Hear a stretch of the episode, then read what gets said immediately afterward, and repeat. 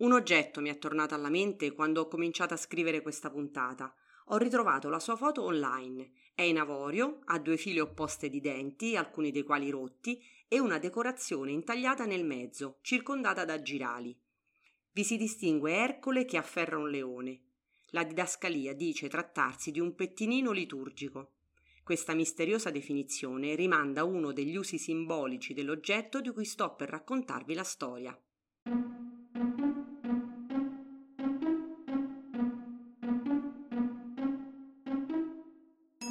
Questo è Nomi, cose e curiosità, il podcast che racconta piccoli e grandi oggetti che usiamo ogni giorno.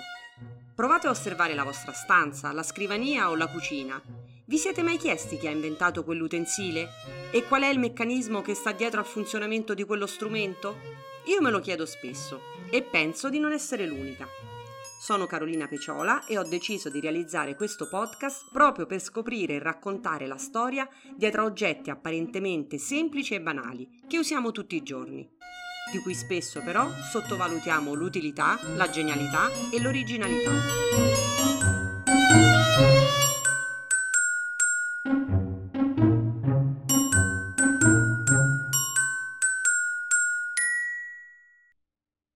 Il pettine è stato probabilmente uno dei primi oggetti utilizzato dall'uomo per la cura della propria persona e per ornarsi.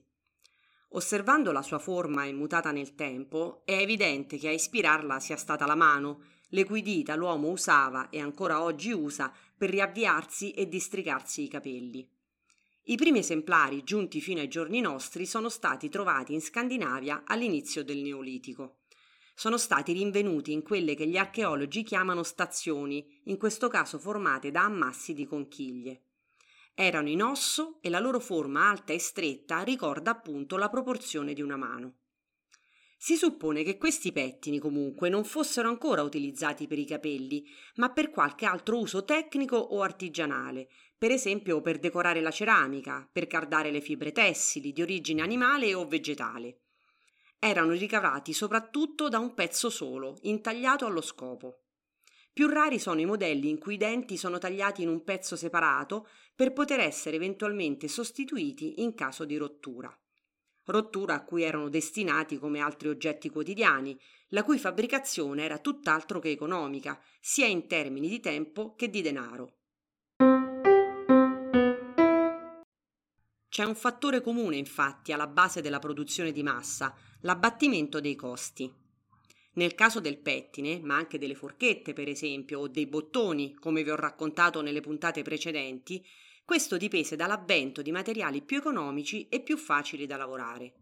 Come la celluloide, un materiale versatile e innovativo, oltre che meno costoso, che sostituì in poco tempo l'avorio e la tartaruga, ma anche l'osso e il legno che erano impiegati per la fabbricazione dei pettini. E proprio sulla celluloide c'è una storia curiosa. Come saprete, si tratta di un materiale infiammabile. Nel 1897 il British Medical Journal riportò il caso di una donna che si era ostionata in modo grave perché si era avvicinata troppo a una candela mentre si pettinava con un pettine di celluloide. Oltre che in osso e in legno, i pettini cominciarono a essere prodotti anche in metallo oppure in avorio, come i pettini micenei, alcuni esemplari etruschi e molti modelli diffusi nel Medioevo. All'inizio erano alti e stretti, poi più larghi e corti e perfino triangolari. Questa forma in particolare era diffusa soprattutto nel mondo romano, dove i pettini erano spesso conservati in un astuccio decorato. Un aspetto curioso è che esistevano sin dal Neolitico anche modelli con una doppia fila di dentelli. Avevano la forma di una lastra quadrangolare con una fila di denti stretti e una larga, tra loro contrapposte. Questo tipo predomina in Asia Minore, ma si diffonde anche in Europa, tanto che lo troviamo tra i Romani e in epoche successive. Il Museo Nazionale del Bargello a Firenze, nella sua sala degli Avori, tra l'altro recentemente rinnovata, ospita esemplari gotici di pettini in avorio con doppia fila di denti. Tra 200 e 300 fiorisce la scultura in avorio e tra gli oggetti realizzati ci sono anche manufatti legati alla cura della bellezza femminile, decorati con soggetti della letteratura cortese e utilizzati probabilmente come doni di nozze o fidanzamento. Pettini, custodie per specchi e cofanetti in avorio, un materiale prezioso ed esotico, diventano degli status symbol per le dimore signorili, così come spiega Benedetta Chiesi in un articolo dedicato proprio ai preziosi manufatti del Museo Fiorentino. In particolare i quattro pettini esposti al Bargello sono così ben conservati da lasciar supporre che non fossero destinati a un uso quotidiano, ma costituissero dei doni da conservare ed esibire. Molti dei pettini dell'antichità giunti fino a noi sono stati ritrovati nei corredi funerari, in particolare in quelli dell'antico Egitto, ma anche nelle necropoli etrusche. Il pettine accompagnava il defunto nell'aldilà insieme a spilloni, limette per unghie, pennellini, forcine e altri oggetti che oggi generalmente teniamo nel beauty case. In particolare, la presenza dei pettini è legata alla predilezione dimostrata nei confronti dell'acconciatura e della foggia della barba in alcune civiltà. Capelli e peli erano simbolo della forza vitale e dato che possono crescere ancora un po' dopo la morte, era bene avere a portata di mano un pettine per essere in ordine anche nell'aldilà. Non solo, i denti lunghi e sottili del pettine erano il simbolo dei raggi di luce solare che avrebbero illuminato il defunto nel buio cammino dell'aldilà.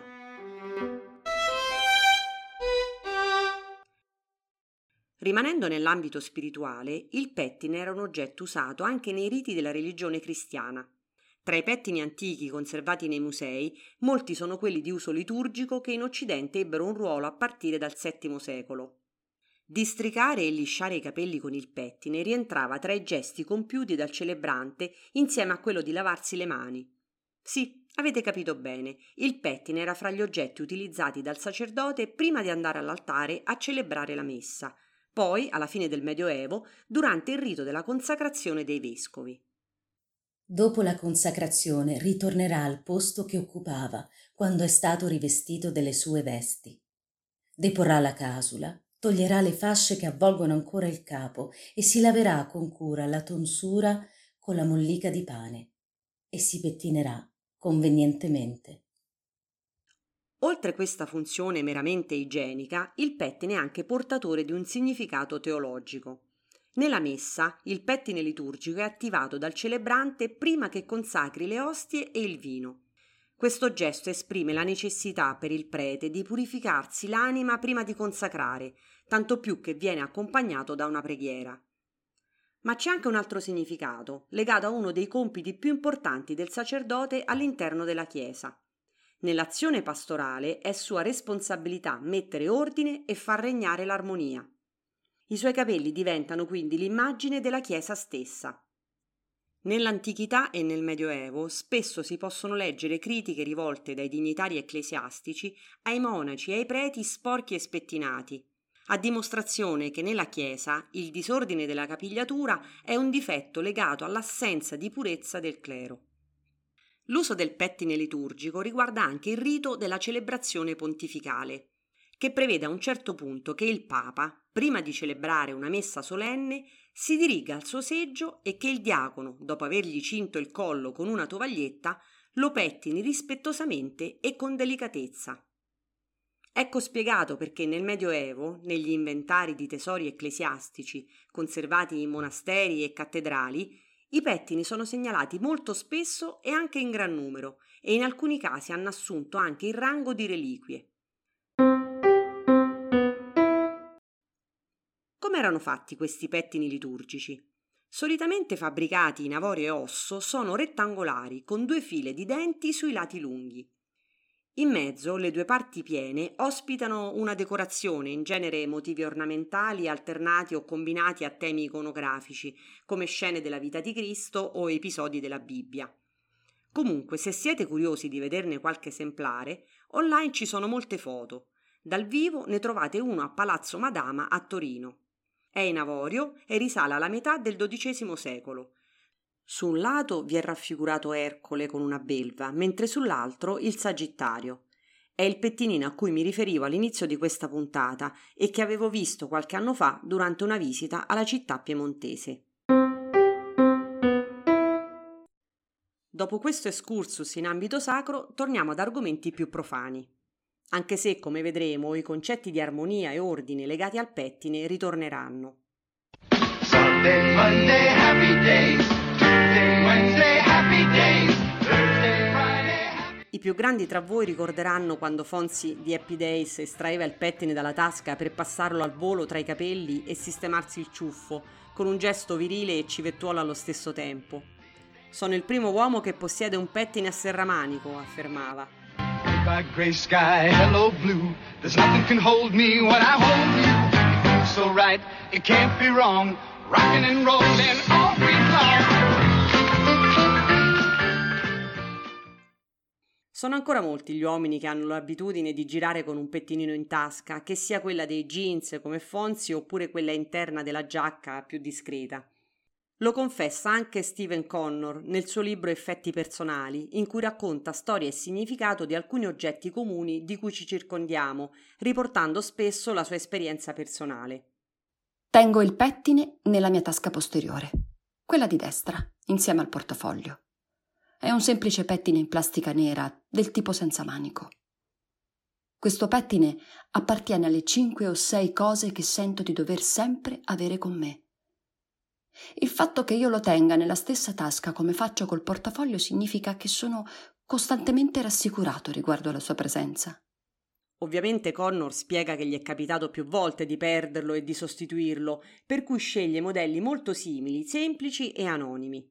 Questo gli permette di superare velocemente il breve lutto successivo a ogni pettine perso, perché sa che può facilmente rimpiazzarlo. Per l'autore il pettine è una specie di coperta di Linus. Non è un pettinatore ossessivo, ma vuole averlo con sé nel caso in cui si presenti la necessità di darsi una sistemata ai capelli. E qui devo farvi una confessione. Tra gli oggetti di vita quotidiana che racconto con questo mio podcast, il pettine è quello che uso meno e di cui sento meno l'esigenza.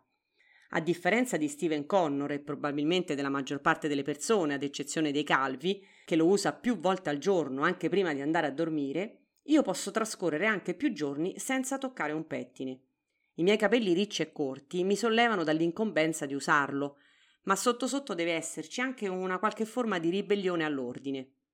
Almeno secondo l'opinione di Connor, che afferma che pettinarsi e presentarsi pettinati vuol dire essere preparati, aver eliminato un po' di quel caos e di quell'entropia che domina noi stessi e l'universo.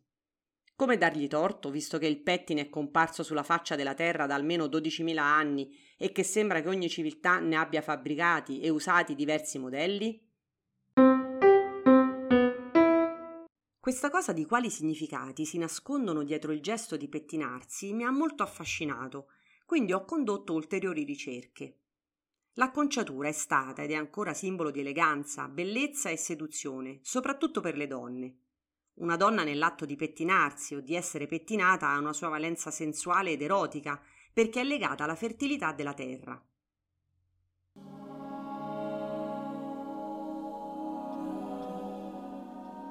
Nel suo valore simbolico di riordino del caos, il pettine è l'attributo dorato delle sirene.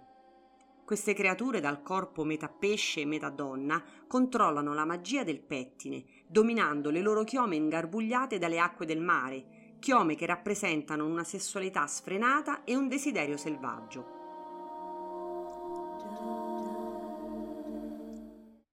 In Giappone invece il pettine kushi era l'unico ornamento permesso alle donne.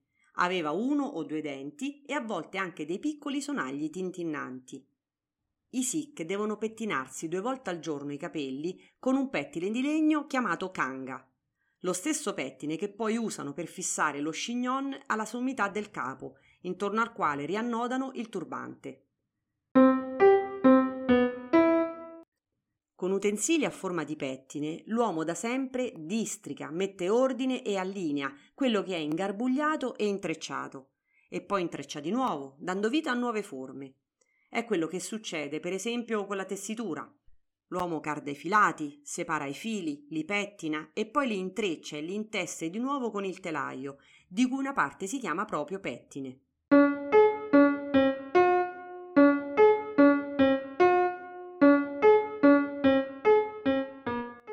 Molti degli oggetti quotidiani, che nascono per esigenze semplici e usi comuni, finiscono per diventare oggetti ambiti e preziosi, esclusivi e costosi, particolarmente ricercati, Personaggi di alto rango possedevano spesso numerosi pettini.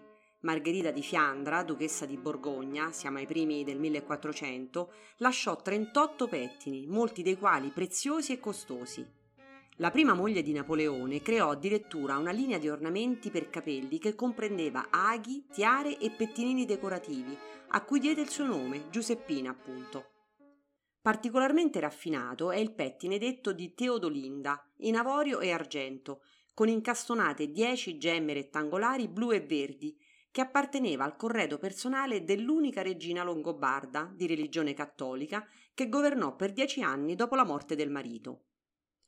Oggi il suo pettine fa parte del tesoro del Duomo di Monza, insieme al corredo rituale della basilica, donato appunto da Teodolinda e il suo consorte Agilulfo e in seguito anche da suo figlio Adaloaldo. Quanto mi piacciono i nomi longobardi, sembrano provenire da un mondo incantato dove si passa il tempo a creare morbidi scioglilingua. Scusate, sto divagando. Su pettini pregiati e pezzi da collezione può illuminarci la dottoressa Alessia Borellini, che è stata curatrice dell'esposizione dedicata alla collezione Antonini di ornamenti da testa nel Museo delle Culture di Lugano. La collezione di pettini ornamentali conservata al Museo delle Culture di Lugano è stata generosamente donata dai coniugi Gabriella e Giorgio Antonini nell'estate del 2016. È composta da 1182 ornamenti da testa provenienti da tutto il mondo e realizzati in un periodo compreso fra il XVI e il terzo quarto del XX secolo. Gli ornamenti occidentali sono stati acquistati per lo più da antiquari europei e americani oppure all'asta o anche curiosando semplicemente tra le bancarelle dei mercatini d'antichità. I pettini raccolti rappresentano una sorta di storia della conciatura, una storia che è secolare, perché il pettine ci accompagna da sempre, nelle note dei tempi, e in cui il valore simbolico dei pettini lascia sempre più spazio a quello estetico, fino ad arrivare a una scomparsa intorno a, agli anni 30 del Novecento per eh, lasciare il posto ad acconciature più libere da costrizioni. Gli ornamenti orientali ed etnici ehm, invece non sono dei semplici oggetti d'uso, ma contengono in molti casi dei significati, dei valori, delle funzioni che sono mh, forti e tali da diventare a tutti gli effetti espressione diretta e articolata delle tradizioni culturali da cui provengono. L'arrivo della collezione al museo è quindi piuttosto recente, ma il museo non perde tempo e le dedica un'esposizione temporanea che attraverso pezzi provenienti da tutto il mondo racconta l'uso e la storia del pettine. Dicevamo che la collezione arriva nel 2016 al Museo delle Culture e mh, mm, ci vogliono due anni per studiarla, catalogarla e poi valorizzarla. Quindi nell'autunno del 2018 il Museo delle Culture dedica un'importante esposizione temporanea a Villa Malpensata nello spazio cielo. È un'esposizione che eh, rende omaggio ai, al, al, grande lavoro fatto dai coniugi Antonini, al grande lavoro di ricerca e di assemblaggio della collezione. È un'esposizione che ci parla di, della moda, quindi del, di pettini stile impero, di pettini mantiglia, eh, pettini stile liberty, art déco, eh, i pettini da lutto, che fu un genere ampiamente diffuso. E poi ci parla anche dell'incontro perché ci sono dei pettini, ad esempio cinesi, quindi in questa manifattura meravigliosa in avorio, decorati splendidamente, quindi sono di fattura cinese ma preparati per il gusto e per, la, per il mercato occidentale, oppure pettini giapponesi che mantengono alcune loro caratteristiche ma anche in quel caso sono pensati per un mercato occidentali, quindi c'è un incontro come c'è sempre nella moda, anche il pettine ha subito questo, questo tipo di, di di stravolgimento che poi porta sempre dei meravigliosi risultati. C'è poi la, la parte invece più che ci, che ci, sta a cuore come Museo delle Culture, quindi la parte dedicata ai pettini eh, orientali della collezione Antonini e non solo orientali ma appunto etnici perché abbiamo anche qualcosa di Africa, Oceania, eh, sicuramente spiccano comunque all'interno della collezione dei meravigliosi manufatti eh, cinesi e giapponesi. Ma come nasce questa collezione? Per caso, come spesso accade in queste occasioni, innamorandosi improvvisamente di un oggetto e finendo per cercarne quanti più tipi diversi possibili. La collezione Antonini di ornamenti da testa nasce per un colpo di fulmine. E intorno alla fine degli anni 60 un'amica di Gabriella le chiede di, di portarle da uno dei suoi viaggi un pettine mantiglia eh, sapeva che lei andava spesso eh, nei mercatini, nei, nei negozi d'antiquariato per fare delle sue ricerche per altre collezioni, quindi le chiese portami uno di queste mantiglia che eh, al tempo si usano ancora oggi, ma al tempo soprattutto eh, si usavano per, ehm, per, sollevare il velo sopra la testa. Così Gabriella, andando alla ricerca di questo manufatto, scopre il mondo dei pettini decorativi. E lei stessa affermerà che se prima non aveva mai eh, notato questo, questo, questo tipo di, di ornamento nelle sue ricerche, da quel momento in poi vide solo e solamente pettini decorativi. Negli anni la collezione dei coniugi Antonini cresce e si arricchisce di pettini particolarmente pregiati. Negli anni, grazie al passaparola, collezionisti e mercanti contattano i coniugi Antonini per, per offrire loro opere di particolare valore e interesse. Ad esempio è il caso del lotto dei pettini di tartaruga assegnati con il peso sul retro che i coniugi acquistano a Napoli alla fine degli anni 60. Si tratta del campionario di pettini destinato alla regina Margherita di Savoia, che sono una vera chicca all'interno della collezione. Come ogni collezione che si rispetti, anche questa ha un pezzo forte che vale la pena segnalare. Ogni pettine della collezione eh, Antonini ha una storia, una storia per noi che li abbiamo ricevuti in dono, una storia soprattutto per, eh, per i coniugi che li, hanno, che li hanno cercati e raccolti nel corso degli anni. A detta di studiose che poi ci sono venute a trovare nel corso dell'esposizione, uno dei pettini che senz'altro spicca nella collezione è un pettine italiano della prima metà del XIX secolo. È un pettine che con i denti d'argento dorato, un, un, diadema che presenta sulla sommità sette ovali cesellati, smaltati e, qui la grande particolarità, decorati con la tecnica del micromosaico. Una tecnica che nasce nel 1775 eh, in Italia e che accosta minute, tas, minuti tasselli della, più piccoli di un, di un millimetro eh, in meravigliose vedute di paesaggi. In questo caso le vedute sono di Roma, altre volte erano di Napoli e venivano commissionate dai ricchi eh, viaggiatori del Grand Tour per portarsi a casa un pezzo del viaggio che avevano vissuto. La collezione, come avete sentito dalle parole della dottoressa Borellini, è stata esposta temporaneamente nel 2018. Fra i pettini di cui invece proprio non ho potuto fare a meno, ce n'è un tipo che al solo nominarlo qualcuno di voi sospetto rabbrividisca. Il pettine a denti fitti per pediculosi. Premessa, voglio subito eliminare ogni pregiudizio. I pidocchi non sono sempre sinonimo di sporcizia o scarsa igiene, almeno non nella nostra società iperpulita e iperdisinfettata. Ho scoperto infatti che, come nel caso delle zanzare, ci sono persone più predisposte a essere attaccate da questi parassiti. E dato che ve ne sto parlando, avrete capito che io sono una di queste, e anche i miei figli, per cui potete immaginare il terrore che si dipingeva nei miei occhi quando in primavera arrivava puntuale l'avviso dalla scuola che recitava sono stati trovati casi di pediculosi in classe.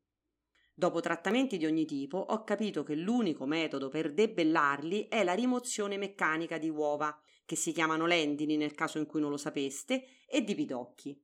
Laddove meccanica vuol dire a mano oppure con l'uso del pettinino a denti fitti. Un'operazione che comporta pazienza infinita da parte di chi la esegue e dolore e urla altrettanto infiniti da parte di chi la subisce. La svolta è avvenuta quando una mia amica mi ha consigliato il pettine elettrico per pediculosi. Con una piccola scossa elettrica tramortisce i pidocchi che si staccano così dal cuoio capelluto e sembra far fuori anche le uova. Il risultato è garantito. Con attente passate mattina e sera per un paio di giorni non c'è più traccia di pidocchi. Tutti i pidocchi, ehm, scusate, tutti i nodi vengono al pettine. Così si dice quando prima o poi un errore o una cattiva azione vengono scoperti oppure fanno scontare le loro conseguenze. Avete invece mai pettinato un riccio? Domanda stravagante per un'azione altrettanto insolita. Ed è proprio questo il significato di questo modo di dire. Non compie invece azioni stravaganti e tantomeno inutili chi non sta a pettinare le bambole, perché ha cose più serie e importanti da fare. Ma il termine pettine viene usato per estensione anche a oggetti che per struttura o formazione ricordino la forma dell'arnese o la disposizione dei suoi denti, come i parcheggi a pettine per esempio. Se si parla di sci invece, il pettine è la serie di cinque porte consecutive nello slalom.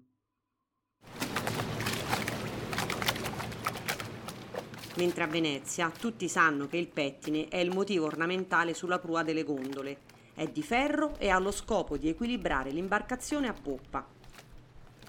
La sua forma è tutt'altro che casuale, è anzi una raffigurazione stilizzata e simbolica della città lagunare. I sei denti rappresentano i sestrieri, cioè i quartieri di Venezia.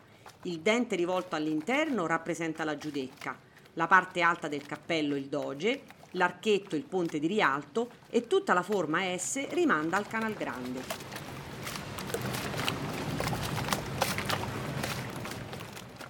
Con questa immagine finale di una gondola che solca i canali veneziani si conclude la quinta puntata di Nomi, cose e curiosità, il podcast delle storie straordinarie degli oggetti quotidiani, scritto e prodotto da me, Carolina Peciola. Le musiche Fröhlich sono composte da Alessia Pannese ed eseguite con MuseScore. Ringrazio per la disponibilità la dottoressa Alessia Borellini del Museo delle Culture di Lugano in questa puntata alcuni brani sono stati letti dalle attrici Carlotta Gargiulo e Chiara Palumbo. Se questo podcast vi è piaciuto, non dimenticate di spargere la voce. Seguitemi anche sul mio profilo Instagram, caro.podcasting, dove inserisco foto e curiosità degli oggetti quotidiani, fra cui alcune foto dei pettini della collezione Antonini di cui avete ascoltato in questa puntata. Vi do appuntamento al prossimo episodio in cui vi racconterò la straordinaria storia di un altro oggetto di uso quotidiano.